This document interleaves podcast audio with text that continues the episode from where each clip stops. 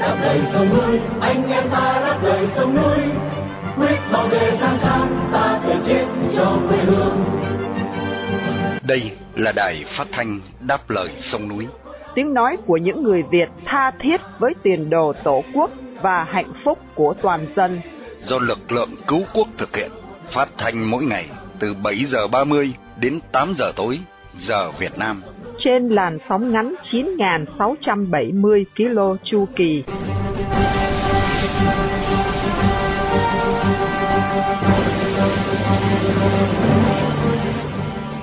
Mỹ Linh xin kính chào quý thính giả. Trong buổi phát thanh hôm nay, Chủ nhật ngày 3 tháng 9 năm 2023 và là buổi phát thanh lần thứ 4495 của Đài Đáp Lời Sông Núi. Sau phần tóm lược những tin quan trọng trong ngày, mời quý thính giả theo dõi tiết mục Việt Nam tuần qua. Giữa chương trình là phần nói với người Cộng sản và sau cùng là nhạc tuyển Đáp Lời Sông Núi. Đặc biệt chương trình phát thanh hôm nay được sự bảo trợ của Tổ chức Phục hưng Việt Nam, chi bộ Bắc California trong danh sách lịch vàng 365 ngày năm 2023, đồng thời để vinh danh anh Huỳnh Hữu Đạt, một người Việt yêu nước đang bị giam cầm trong ngục tù Cộng sản. Sau đây, mời quý thính giả theo dõi bản tin tóm lược với Khánh Ngọc và Nguyên Khải.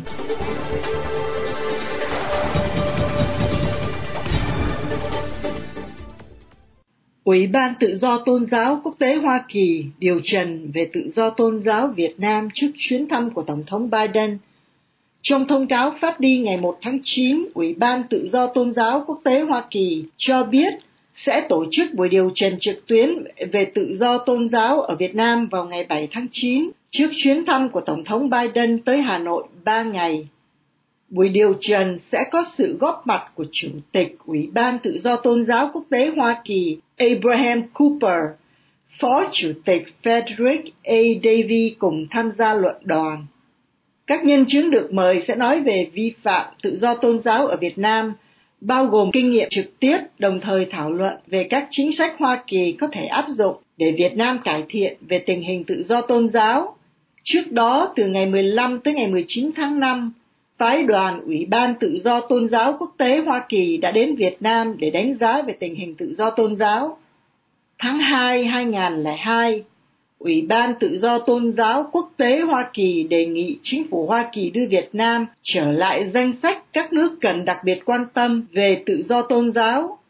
Lý do được nêu rõ dù có một số lĩnh vực tiến bộ đáng chú ý, nhưng những vi phạm có hệ thống, tiếp diễn và nặng nề đối với tự do tôn giáo vẫn tiếp diễn. Trong báo cáo thường niên năm 2023, Ủy ban Tự do Tôn giáo Quốc tế Hoa Kỳ khuyến nghị chính phủ Hoa Kỳ xếp Việt Nam là quốc gia cần quan tâm đặc biệt vì vi phạm tự do tôn giáo nghiêm trọng liên tục và có hệ thống. Việt Nam phản bác cáo buộc đàn áp người Khmer Krom. Phát ngôn nhân Bộ Ngoại giao Việt Nam hôm 31 tháng 8 đã lên tiếng phản bác cáo buộc của Liên đoàn Khmer Campuchia Krom về việc nhà cầm quyền đàn áp người Khmer ở miền Nam. Phản ứng của Bộ Ngoại giao Việt Nam được đưa ra khoảng một tuần sau cuộc biểu tình của khoảng 100 người Khmer Krom trước tòa đại sứ Việt Cộng ở thủ đô Washington, phản đối chính sách đàn áp người Khmer và yêu cầu trả tự do ngay lập tức cho bốn người Khmer đang bị giam giữ. Phát ngôn nhân Bộ Ngoại giao Phạm Thu Hằng nói, đồng bào Khmer là bộ phận không thể tách rời của cộng đồng 54 dân tộc anh em trên đất nước Việt Nam, chung sống bình đẳng và hòa hợp, cùng đóng góp cho sự nghiệp xây dựng và bảo vệ Tổ quốc suốt chiều dài lịch sử của đất nước. Trên thực tế, nhà cầm quyền Cộng sản Việt Nam nhiều năm theo đuổi chính sách xóa bỏ văn hóa của người Khmer, nhằm đồng hóa dân tộc Khmer nói riêng và đối với người thiểu số nói chung. Ít nhất, bốn người Khmer Krom đã bị bắt giữ trong năm nay và ba người trong số họ bị cáo buộc tội lợi dụng các quyền tự do dân chủ, xâm phạm lợi ích của nhà nước, quyền, lợi ích hợp pháp của tổ chức, cá nhân, theo Điều 331 Bộ Luật Hình sự Việt Nam. Đài Loan ủng hộ đối thoại giữa Vatican và Trung Cộng.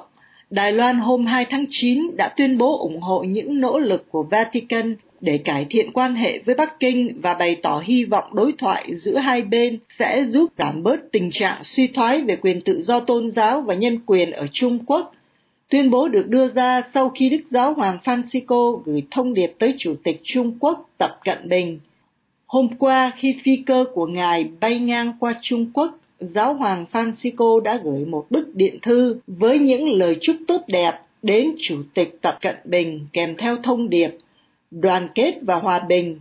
Đáp lại thông điệp của Giáo hoàng Francisco, Bắc Kinh tuyên bố muốn tăng cường sự tin cậy lẫn nhau với Vatican và thúc đẩy tiến trình cải thiện quan hệ song phương. Chuyến công du của Giáo hoàng Francisco được xem là rất quan trọng trong tiến trình cải thiện quan hệ giữa Vatican với Trung Quốc. Vatican là một trong số 13 quốc gia trên thế giới và là đồng minh duy nhất tại Âu Châu, duy trì quan hệ ngoại giao chính thức với Đài Loan việc cải thiện quan hệ giữa Vatican và đất nước đông dân nhất thế giới sẽ gây bất lợi cho Đài Loan hiện đang mất dần các đồng minh ngoại giao vào tay Bắc Kinh. Trung Hoa gần 800 cuộc đình công trong nửa đầu năm 2023. Theo thống kê của một tổ chức phi chính phủ chuyên theo dõi quyền người lao động có trụ sở tại Hồng Kông, thì các cuộc đình công biểu tình của người lao động tại Trung Hoa đang gia tăng – chỉ riêng tháng 8 đã có khoảng 90 vụ biểu tình, đình công diễn ra trên cả nước. Nợ lương, điều kiện lao động tồi tệ, đối xử bất công, thiếu việc làm là những nguyên nhân chính dẫn đến các cuộc đình công, biểu tình. Theo báo cáo của tổ chức phi chính phủ China Labor Bulletin cập nhật ngày 31 tháng 8, tổng cộng trong nửa đầu năm 2023 đã xảy ra 770 sự cố lớn, như ngôn từ mà báo chí chính thức Trung Quốc sử dụng so với 830 vụ trong toàn bộ năm 2022. Trung Quốc, đất nước được cai trị bằng thể chế độc tài, nơi thường xuyên xảy ra các cuộc biểu tình, bị đàn áp nhưng luôn bị che giấu và bưng bít. Các cuộc biểu tình liên quan đến việc làm và người lao động ngày một gia tăng, đặc biệt thời kỳ suy thoái hậu Covid.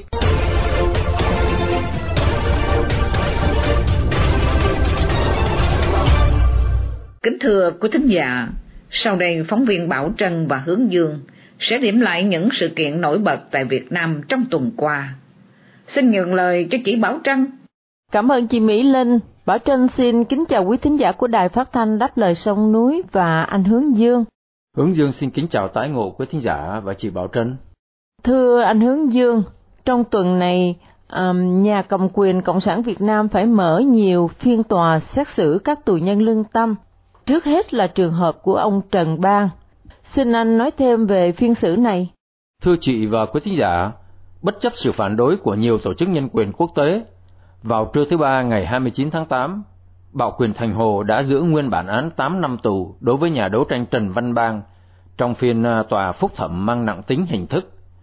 Ông Trần Bang, 61 tuổi, bị bắt vào tháng 3 năm ngoái với cáo buộc tuyên truyền chống nhà nước Cộng sản Việt Nam trong phiên tòa sơ thẩm vào giữa tháng 5 vừa qua, ông bị tuyên án trong một phiên tòa chỉ kéo dài vài tiếng đồng hồ. Theo gia đình ông Bang, trong phiên à, phúc thẩm, mẹ già và các em của ông bị giữ ở ngoài khu vực xử án.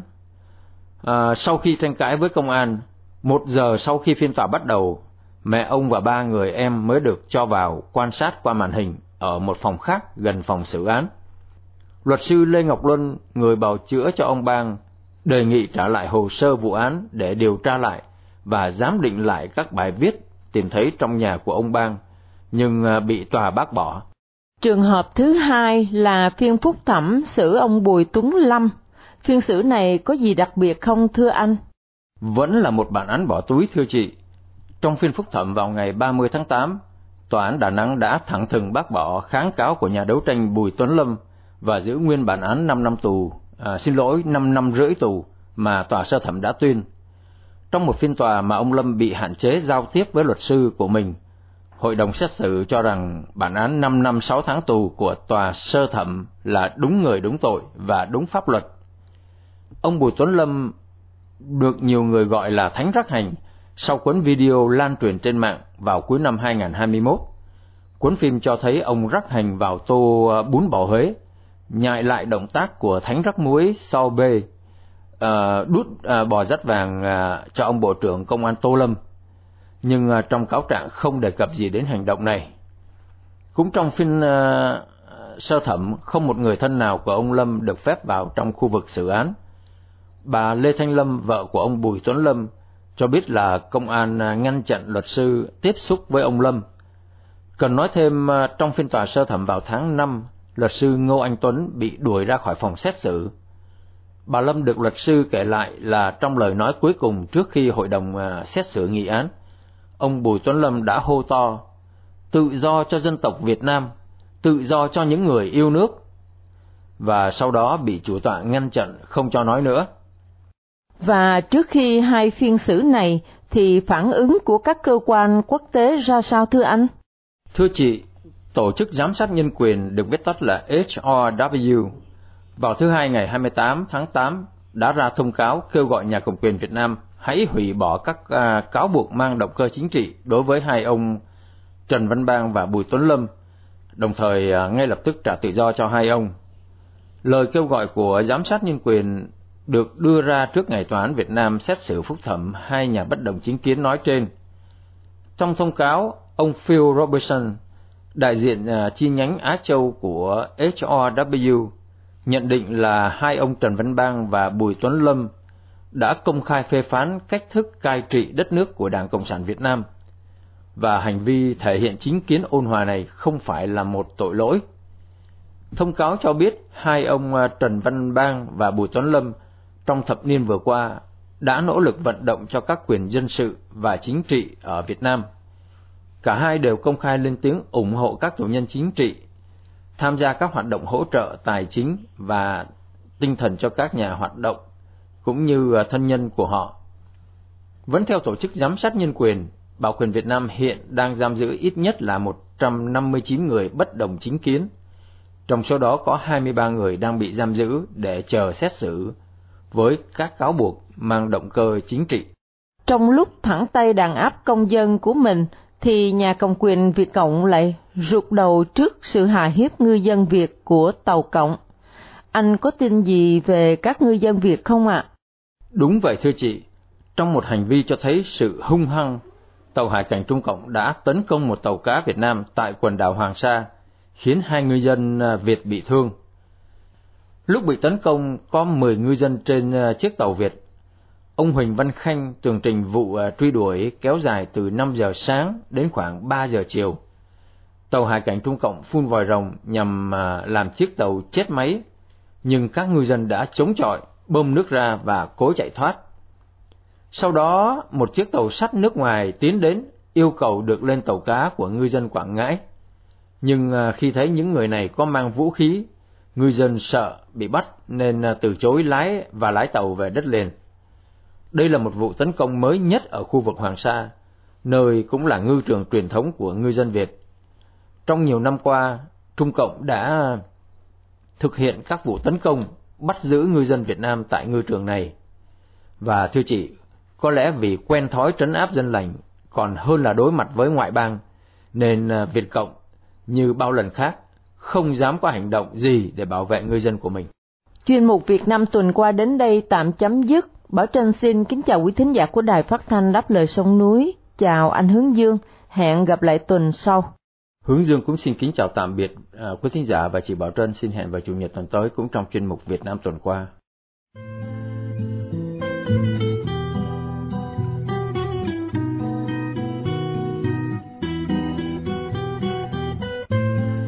Tiếp theo đây, mời quý thính giả theo dõi chuyên mục Nói với người Cộng sản.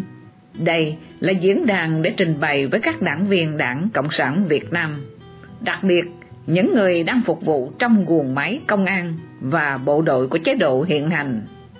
Nói với người Cộng sản do tiếng văn biên soạn qua sự trình bày của Hoàng Ân. Thưa anh chị em công an, an ninh, bộ đội, sĩ quan cùng quý vị, hôm qua, ngày 2 tháng 9, ngày lễ ăn mừng của bọn chóc bu đảng Hồ Tàu, nhưng là ngày ăn mày của toàn dân tộc Việt Nam. Nhận xét này chắc chắn sẽ bị phản đối dữ dội cách đây vài chục năm, nhưng chúng tôi tin rằng hôm nay số người phản đối chẳng còn bao nhiêu.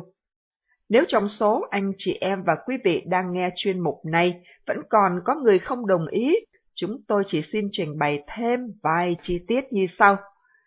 Trong hai vụ án gần đây, vụ chuyến bay giải cứu và vụ Việt Á, chúng ta thấy rõ giới đảng viên cầm quyền chỉ ở cấp trung hay thấp. Chúng cũng đã có tài sản ít nhất là hàng chục triệu đô la, nghĩa là hàng trăm tỷ đồng Việt Nam. Một lần ăn hối lộ của chúng cũng lên tới cả triệu đô la Mỹ, tức là hơn 20 tỷ đồng Việt Nam. Từ đây chúng ta có thể suy ra bọn chấp bu nắm các chức vụ cao hơn như ủy viên Bộ Chính trị hay là Tổng Bí Thư phải có tài sản gấp hàng trăm hàng ngàn lần. Trong khi đó, thu nhập trung bình của dân chúng Việt Nam chỉ đạt được ở mức thấp so với khu vực Đông Nam Á. Nếu quy đổi thành tiền thì chỉ đạt chưa tới 80 triệu đồng cho cả năm. Khi đặt con số 80 này với con số 20 ngàn, chúng ta mới thấy mức độ tranh lệch về đời sống giữa dân chúng và bọn chóc bu trong đảng Hồ Tàu lớn tới mức ghê gớm, nhưng vẫn chưa nói lên hết độ lớn của sự tranh lệch, vì con số 20.000 chỉ là thu nhập của chúng cho một phi vụ ăn hối lộ, còn con số 80 lại là thu nhập của cả một năm lao động vất vả của người dân. Ngày 2 tháng 9 là ngày ăn mày của người dân Việt Nam còn đúng ở chỗ, đa phần người dân có chút thu nhập đều cố chắc chiêu hòng tìm đường cho con cháu đi được ra nước ngoài để kiếm sống, kể cả bằng những cách phi pháp nguy hiểm cho tính mạng. Vụ 39 thanh niên tuổi đời rất trẻ lại có quê ngay tại nơi sinh của Hồ, đã cùng chết thảm trong thùng xe đông lạnh trên đường trốn vào Anh Quốc cách đây không lâu, là một minh họa đau thương cho thân phận dân tộc Việt Nam kể từ ngày 2 tháng 9 năm 1945, ngày ăn mừng sung sướng của bọn chóp bù. Thưa anh chị em và quý vị, trong sự tưởng nhớ cái ngày đã dẫn tới số phận hẩm hiu của cả dân tộc, chúng ta rất nên ôn lại một bài học lịch sử sau đây. Vào quãng thời gian cuối năm 1944, đầu năm 1945, lúc này cục diện Thế chiến II đã nghiêng hẳn về phe đồng minh. Tại mặt trận châu Á, quân Mỹ và đồng minh đã từng bước thâm nhập phản công với mục tiêu đánh bại đội quân Nhật Bản. Trong tình thế này, Hồ và các đồng đảng của Y, mặc dầu là cộng sản, đã cố gắng tiếp xúc với người Mỹ, hòng lợi dụng tiềm năng vật chất, quân sự và uy tín của họ. Người Mỹ với mục tiêu huy động mọi thành phần ủng hộ để giành chiến thắng thật sớm, cũng sẵn sàng đón nhận sự tiếp xúc và giúp đỡ của Hồ và đồng đảng. Đây chính là nguồn gốc của việc Hồ và Việt Minh đã được quân Mỹ hỗ trợ và huấn luyện trước khi Thế chiến thứ hai chấm dứt tại châu Á. Hai bên đã có những quan hệ khá mật thiết trong thời kỳ này, nhưng với mục đích hoàn toàn khác nhau. Vì thế khi Nhật Bản đầu hàng, người Mỹ chấm dứt ngay mọi hỗ trợ liên đới với Hồ và Việt Minh, cho dù Hồ và Việt Minh vẫn liên tục tìm mọi cách để ve vãn, thậm chí cầu khẩn người Mỹ. Tư liệu lịch sử cho chúng ta biết, Hồ đã gửi ít nhất ba lá thơ cho Tổng thống Mỹ để xin hỗ trợ và ủng hộ cho chính quyền mới thành lập của Y. Song tư liệu cũng cho biết cả ba lần Tổng thống Mỹ và chính quyền Mỹ đều im lặng. Sự cứng rắn phớt lờ này của chính quyền Mỹ là do người Mỹ biết rõ Hồ là Cộng sản và chính quyền do Hồ công bố ngày 2 tháng 9 năm 1945 là chính quyền sẽ đi theo đường lối của Stalin. Tuy nhiên, nhiều người Việt Nam yêu nước, kể cả nhiều trí thức lớn, lại không biết hoặc không quan tâm đến tính chất bản chất cộng sản của Hồ và chính quyền do y thiết lập. Những người này đã nhiệt tình một cách mù quáng đi theo Hồ và ủng hộ trợ giúp y và chính quyền Việt Nam Dân Chủ Cộng Hòa. Kết quả cuối cùng, Như chúng ta đã rõ, tất cả những người ủng hộ, trợ giúp Hồ đều bị tiêu diệt hoặc bị thanh trừng nếu không đồng ý với chính sách độc tài bất nhân của Hồ, của chính quyền do y thành lập. Hôm nay, bài học lịch sử này vẫn còn nguyên giá trị, bởi bọn chốc bu của đảng Hồ Tàu vẫn cam kết đi theo đường lối xảo quyệt bất nhân của Hồ, Hồ Chí Minh. Bây giờ Hoàng Ân cùng Tiến Văn xin tạm biệt và hẹn gặp lại anh chị em cùng quý vị trong chuyên mục này tuần sau. Đài phát thanh đáp lời sông núi. Quý thính giả đang nghe chương trình phát thanh đáp lời sông núi do lực lượng cứu quốc thực hiện từ ngày 15 tháng 5 năm 2011. Thính giả khắp nơi có thể nghe chương trình phát thanh trên YouTube, Facebook và website radio đáp lời sông núi viết tắt.com.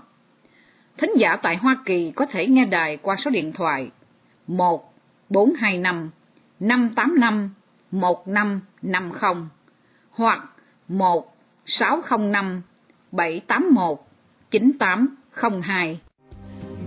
Non sông ta tới tìm quê hương người thanh niên Việt Nam. Chờ chi cùng lên, thiên tha với dân lành, cứ có gió sao. Để kết thúc chương trình phát thanh tối hôm nay, mời quý thính giả theo dõi nhạc tuyển Đáp lời sông núi do Bảo Trân và Hướng Dương phụ trách.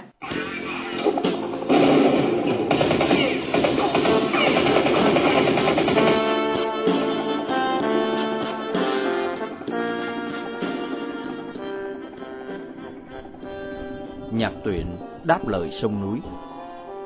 Kính thưa quý thính giả, trên mạng xã hội dấy lên sự phẫn nộ trước hình ảnh cho thấy miếu thờ của Trung tá Nguyễn Đình Bảo trên đồi Charlie bị kẻ xấu đập phá.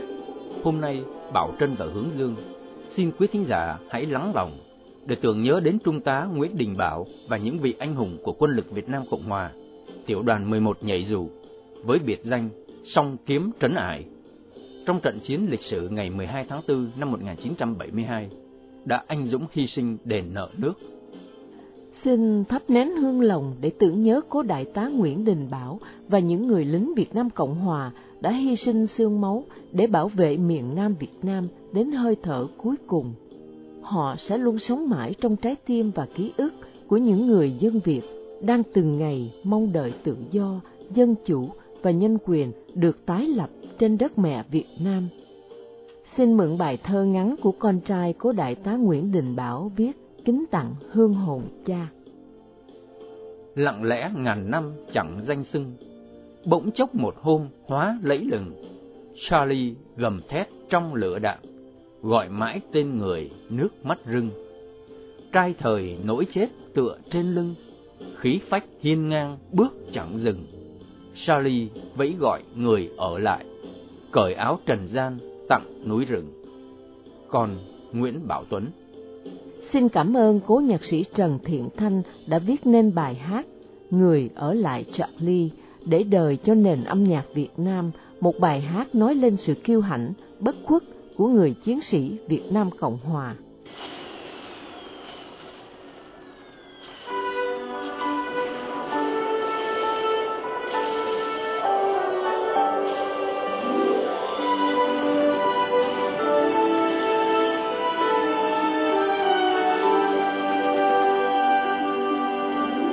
Anh. Anh hỡi anh ở lại Charlie anh anh hỡi anh ra từ vũ khí. Vâng chính anh là ngôi sao mới. Một lần này chợt sáng trưng là cánh dù đang bằng tiếc thương vô cùng. Này anh anh, hỡi anh ở lại Charlie anh vâng chính anh là loài chim quý.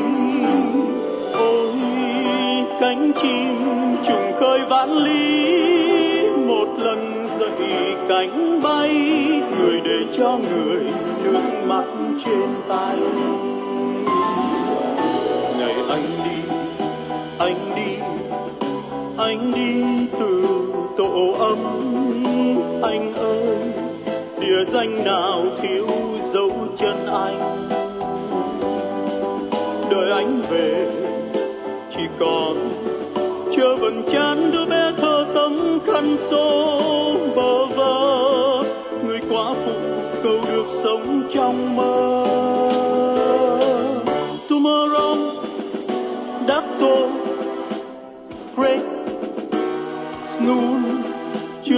Xanh gió mù, đêm hạ lao thức sâu. Anh, cũng anh vừa ở lại một mình, vừa ở lại một mình. Charlie tên vẫn chưa quen, người dân thị thành. Anh anh, nhớ anh trời làm cơn bão. Anh anh. Tiếc anh chiều dừng thay áo ôi vết đau nào đưa anh đến. Ngàn đời của nhớ thương thôi bước chân dung trên công viên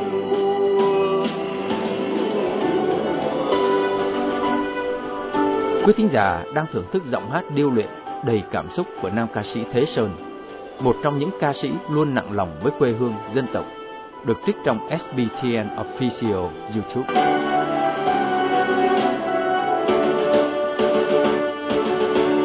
ngày anh đi anh đi anh đi từ tổ ấm anh ơi địa danh nào mà thiếu dấu chân anh đợi anh về chỉ còn chờ vần chán đứa bé thơ tấm khăn số bờ vơ. Người quá phụ câu được sống trong mơ. Ôi đam bé đức cơ great snoon chưa khe xanh gió mù. Đêm hạ lao thức sâu anh vừa ở lại một mình, vừa ở lại một mình. Charlie, tên vẫn chưa quen, người dân sĩ thành. Anh anh, nhớ anh trời làm cơn bão. Anh anh, tiếc anh chiều dừng thay áo. Ôi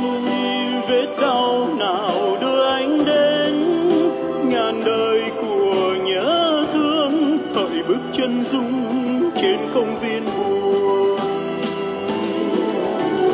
xin một lần thôi, một lần thôi, vẫy tay tạ từ Charlie xin một lần nữa, một lần nữa, vẫy tay chào buồn anh đi. Xin một lần thôi, một lần thôi, vẫy tay tạ từ xác ly lần nữa, vẫy tay chào buồn anh đi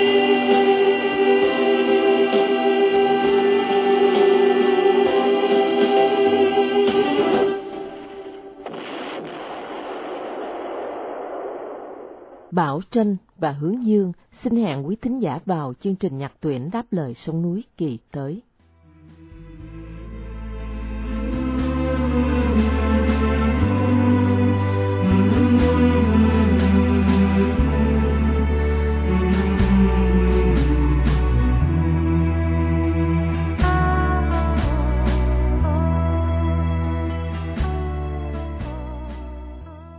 Khi chia tay trong buổi phát thanh tối nay, mời quý thính giả cùng đài đáp lời sông núi nhớ đến anh Huỳnh Hữu Đạt, sinh năm 1970, đã bị bắt vào tháng 2 năm 2017 với bản án 13 năm tù giam.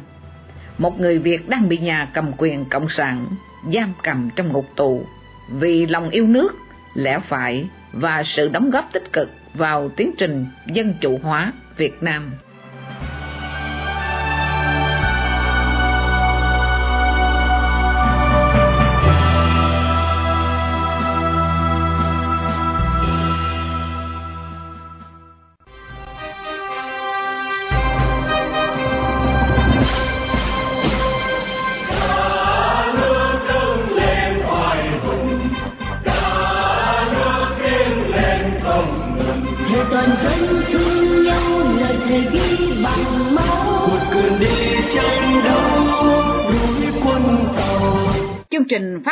Lời sông núi hôm nay, đến đây là chấm dứt. Hẹn gặp lại quý thính giả trong chương trình tối mai vào lúc 7 giờ 30. Mọi ý kiến và thắc mắc, xin liên lạc với ban biên tập của đài phát thanh đáp lời sông núi tại địa chỉ liên lạc chấm đáp lời sông núi viết tắt a gmail.com hoặc địa chỉ tại Hoa Kỳ, Radio đáp lời sông núi PO Box 612882 San Jose, California 95161 Điện thoại 408 663 9860 Chi phí điều hành đài phát thanh đáp lời sông núi do đồng hương đóng góp ủng hộ tài chánh xin ghi đáp lời sông núi và gửi về địa chỉ của đài hoặc qua PayPal trong website radio đáp lời sông núi viết tắt.com. Đóng góp tài chánh được miễn trừ thuế lợi tức. Cảm ơn quý thính giả đã theo dõi chương trình. Chúc quý vị một đêm thật bình an. Xin mến chào, tạm biệt.